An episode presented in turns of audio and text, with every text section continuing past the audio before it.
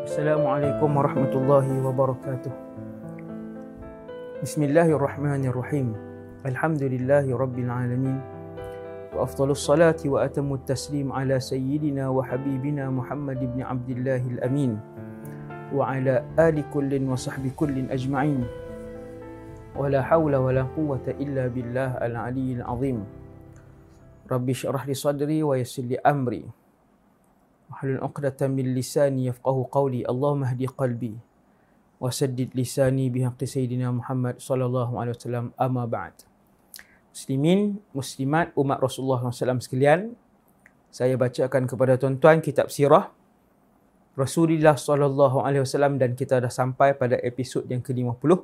Tujuan utama saya baca untuk tuan-tuan adalah untuk kita mengenali Rasulullah sallallahu alaihi wasallam dengan lebih dekat bila kita kenal timbul rasa sayang kepada Nabi.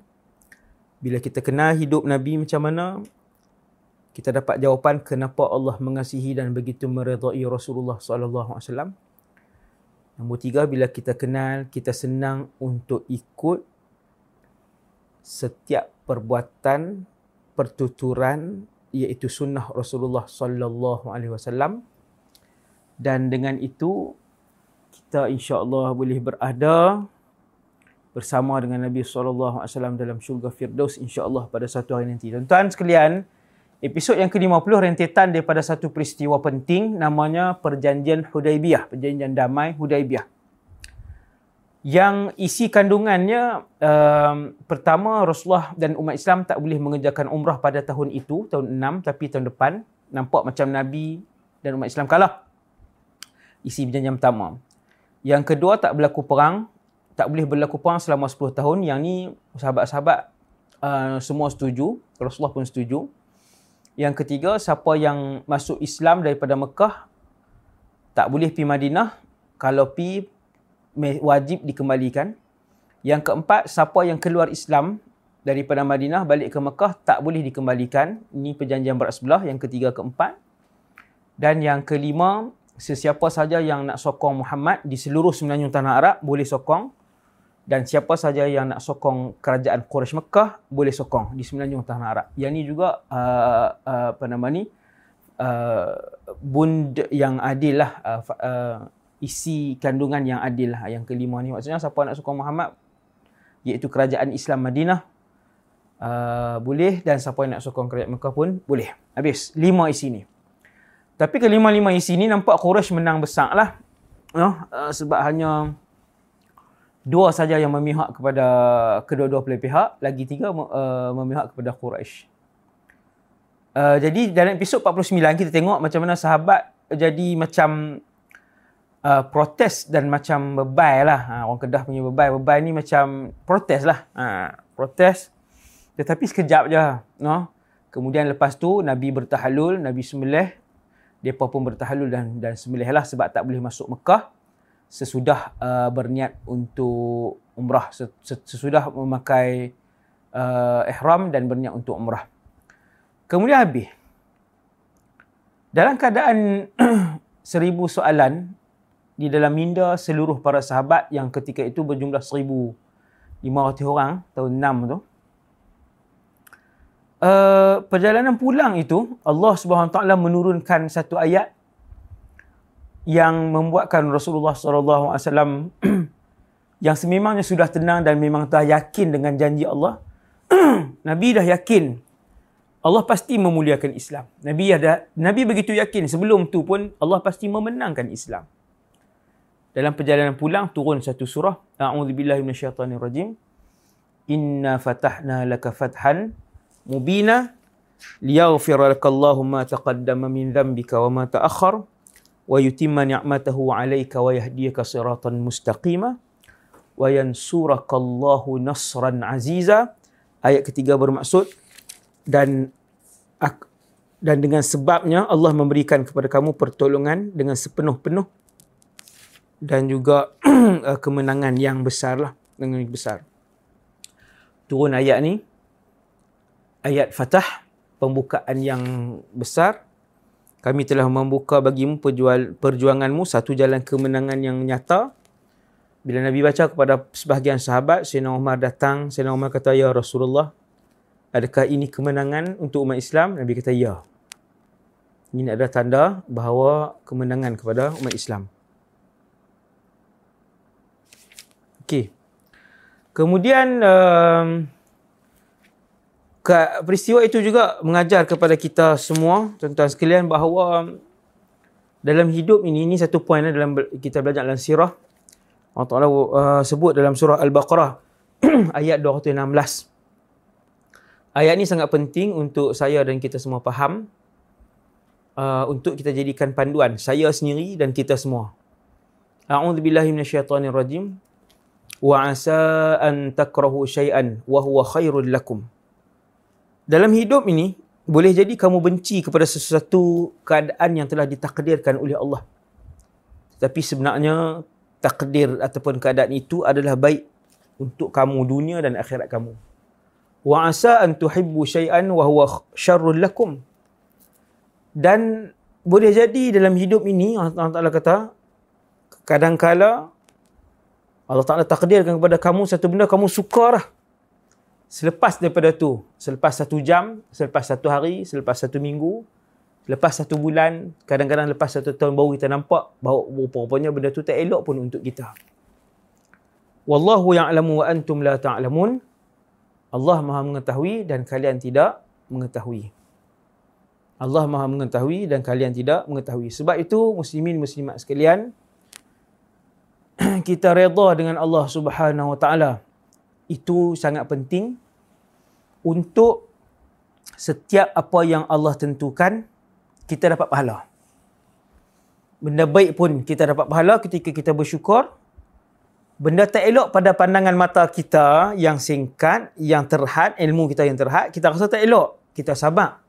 Kemudian dia juga adalah pahala kepada kita ketika kita mana ketika mana kita bersabar. Kemudian uh, setelah peristiwa Hudaybiyah tu juga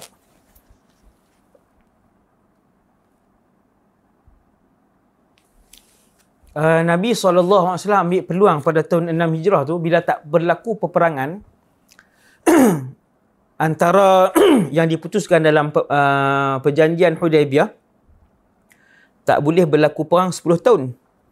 Tuan-tuan, ketika itulah Nabi SAW dan seluruh umat Islam ada masa yang banyak untuk menyusun strategi. Tuan-tuan sekalian, perang mula berlaku tahun 2 Hijrah. Nabi baru duk susun. Kalau tuan-tuan tengok sirah, Nabi susun.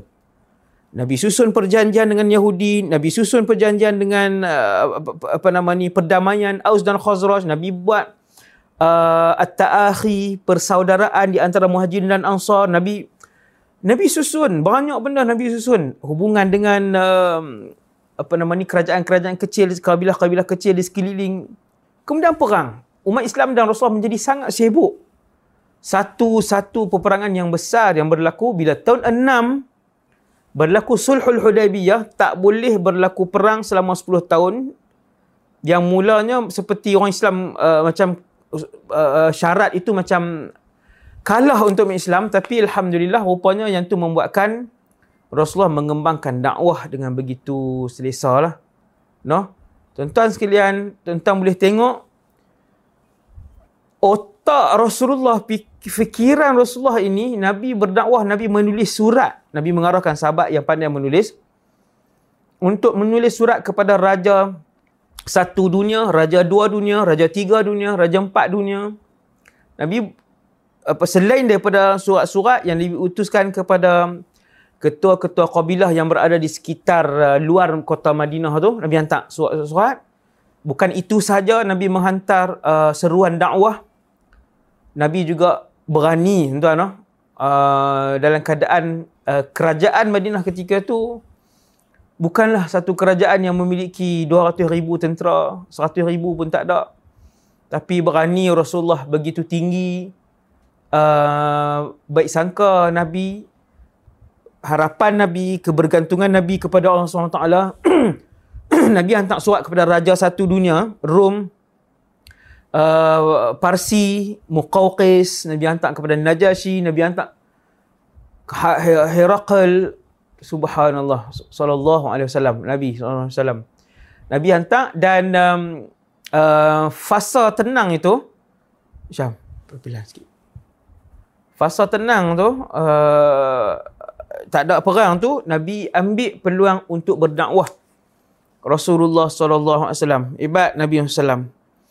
Kemudian tentang sekalian um, antara hikmah uh, sulhul hudaybiyah yang pada awalnya uh, seperti kekalahan kepada umat Islam Allah Taala tunjuk kepada umat Islam yang lain bagaimana Allah mendidik secara khusus rasulnya Nabi SAW iaitu belum sampai setahun perjanjian Hudaybiyah uh, jumlah orang yang masuk Islam begitu ramai begitu ramai orang yang masuk Islam. Uh, tuan-tuan boleh bayangkan, um, peperangan terakhir Khandaq, jumlah lelaki yang uh, para sahabat lelaki sihat yang menyertai peperangan tu lebih kurang 3,000 Khandaq.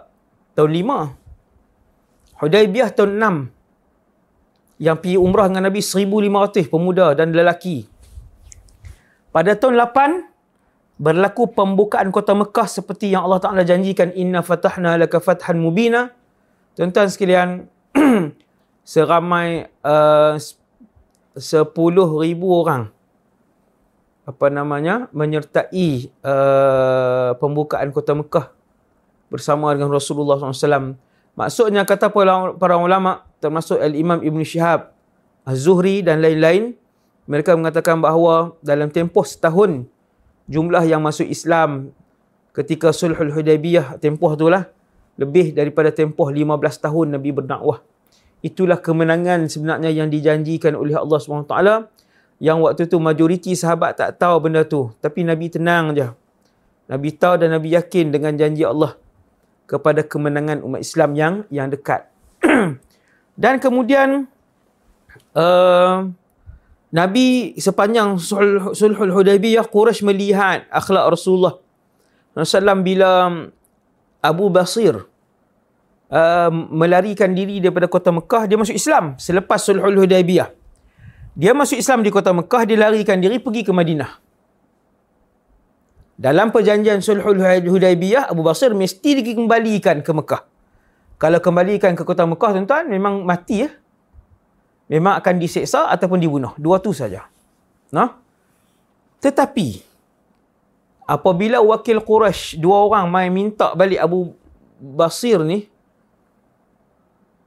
maka Rasulullah SAW di atas prinsip Nabi. Nabi nak ajak sahabat dan seluruh umat Rasulullah sampai kiamat bahawa Nabi mendahulukan perjanjian yang telah dimeterai bersama dengan orang pihak bukan Islam. Nabi kembalikan Abu Basir. Subhanallah. Nabi kembalikan. Waktu tu sahabat marah tuan-tuan. Sahabat marah. Abu Basir mesti kena seksa atau dibunuh. Mesti. Nabi kembalikan. Nabi kata ini perjanjian kita. Ha? Uh, orang Islam takkan langgar apa-apa perjanjian. Orang Islam sifat dia adalah wafa. Ha? Uh, uh, seorang ya, mereka adalah kumpulan yang amanah. Itu yang Nabi ajak. Tuan-tuan. Maka baliklah Abu Basir ni ditawan, uh, ditahan oleh dua orang dalam perjalanan di tengah-tengah padang pasir, Abu Basir ni dia rampas uh, pedang dua orang Quraisy yang kafir ni. Dia bunuh seorang dan seorang lagi dia sempat tetap tapi tak matilah. Yang tu bukan bawah Nabi lah. Yang tu bukan di bawah kerajaan Islam. Yang tu tindakan peribadi. Nabi dah bagi. Nabi dah tunaikan tanggungjawab. Dan Abu Basir sendiri dengan kekuatan dia. Maksudnya yang tu salah. Apa nama ni. protokol dan keselamatan yang dihantar oleh Quraisy lah. No? Jadi Abu Basir sendiri itu tindakan pribadi dia. Dia larikan diri. Dia berselindung di persisiran pantai di sana. Dan di kota Mekah ada seorang lagi Abu Jandal yang juga masuk Islam. Dia duduk dakwah di kota Mekah secara secara sembunyi. Setiap hari masuk Islam seorang, seorang, seorang demi seorang. Kesemua mereka ni yang masuk Islam, mereka tahu kalau mereka pergi ke Madinah, Nabi tetap akan kembalikan mereka ke kota Mekah kerana perjanjian Sulhul Hudaybiyah menyebutkan siapa-siapa yang masuk Islam daripada Mekah lari pergi Madinah mesti dikembalikan ke kerajaan uh, Mekah Al-Mukarramah. Maka tuan-tuan Abu Jandal uh, lahiqa Abu Basir dia pergi cari Abu Basir di pesisiran pantai tu yang duduk di sana akhirnya membentuk satu kumpulan semua Islam. Mereka duduk di situ tiga orang, empat orang, lima orang, enam orang. Mana-mana pasukan Quraisy yang lalu yang bukan Islam, mereka akan tawan. Jadi tak aman. Quraisy jadi tak aman. Mereka nak berulang alik ke situ jadi tak aman sebab pasukan ni makin besar. Lima, tujuh orang jadi sebelah orang, empat belah orang jadi banyak. Maka ketika itu Quraisy tulis surat ke, ke, ke Rasulullah SAW, Wahai Muhammad, tolong minta Abu Basir dan uh, Basir dan uh, Abu Jandal apa semua ni untuk tidak mengganggu kami. No? Maka tuan-tuan, Nabi pun tulis surat. Nabi bagi tahu keluar arahan jangan ganggu siapa-siapa. No?